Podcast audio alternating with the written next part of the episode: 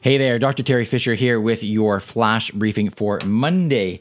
And today I want to tell you a little bit about a COVID 19 feature that's now been built into Lexi. As you may know, you may have heard that for now a couple of weeks, Lexi, at least in the United States, was able to give some advice if it comes to COVID 19 and if you're concerned that you may have the virus but that wasn't yet available in Canada. Well, I want to let you know that now it is. And what they're using as the information source is the Public Health Agency for Canada.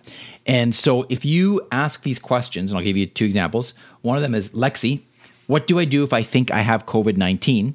And the other one is Lexi, what do I do if I think I have coronavirus? And Lexi will take you through a short series of questions uh, to assess your level of risk of having the virus, and then we'll give you some appropriate advice. I have to say that the way it goes through the skill is very, very much like the way I had my skill um, coronavirus doc before got pulled from Amazon. So oh, I have mixed feelings about this. I think it's a great service that Amazon's doing. I have to say I'm disappointed a little bit in the fact that mine was pulled and it really was doing pretty much the same thing as this skill. Nevertheless, I understand, as, as you may have heard me talk about it in the past, that uh, that this is the way Amazon's going with it to uh, protect the information that's being given through Lexi.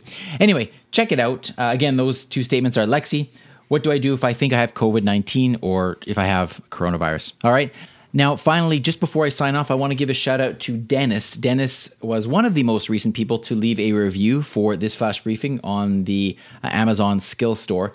Dennis gave it five stars. He wrote, You're good.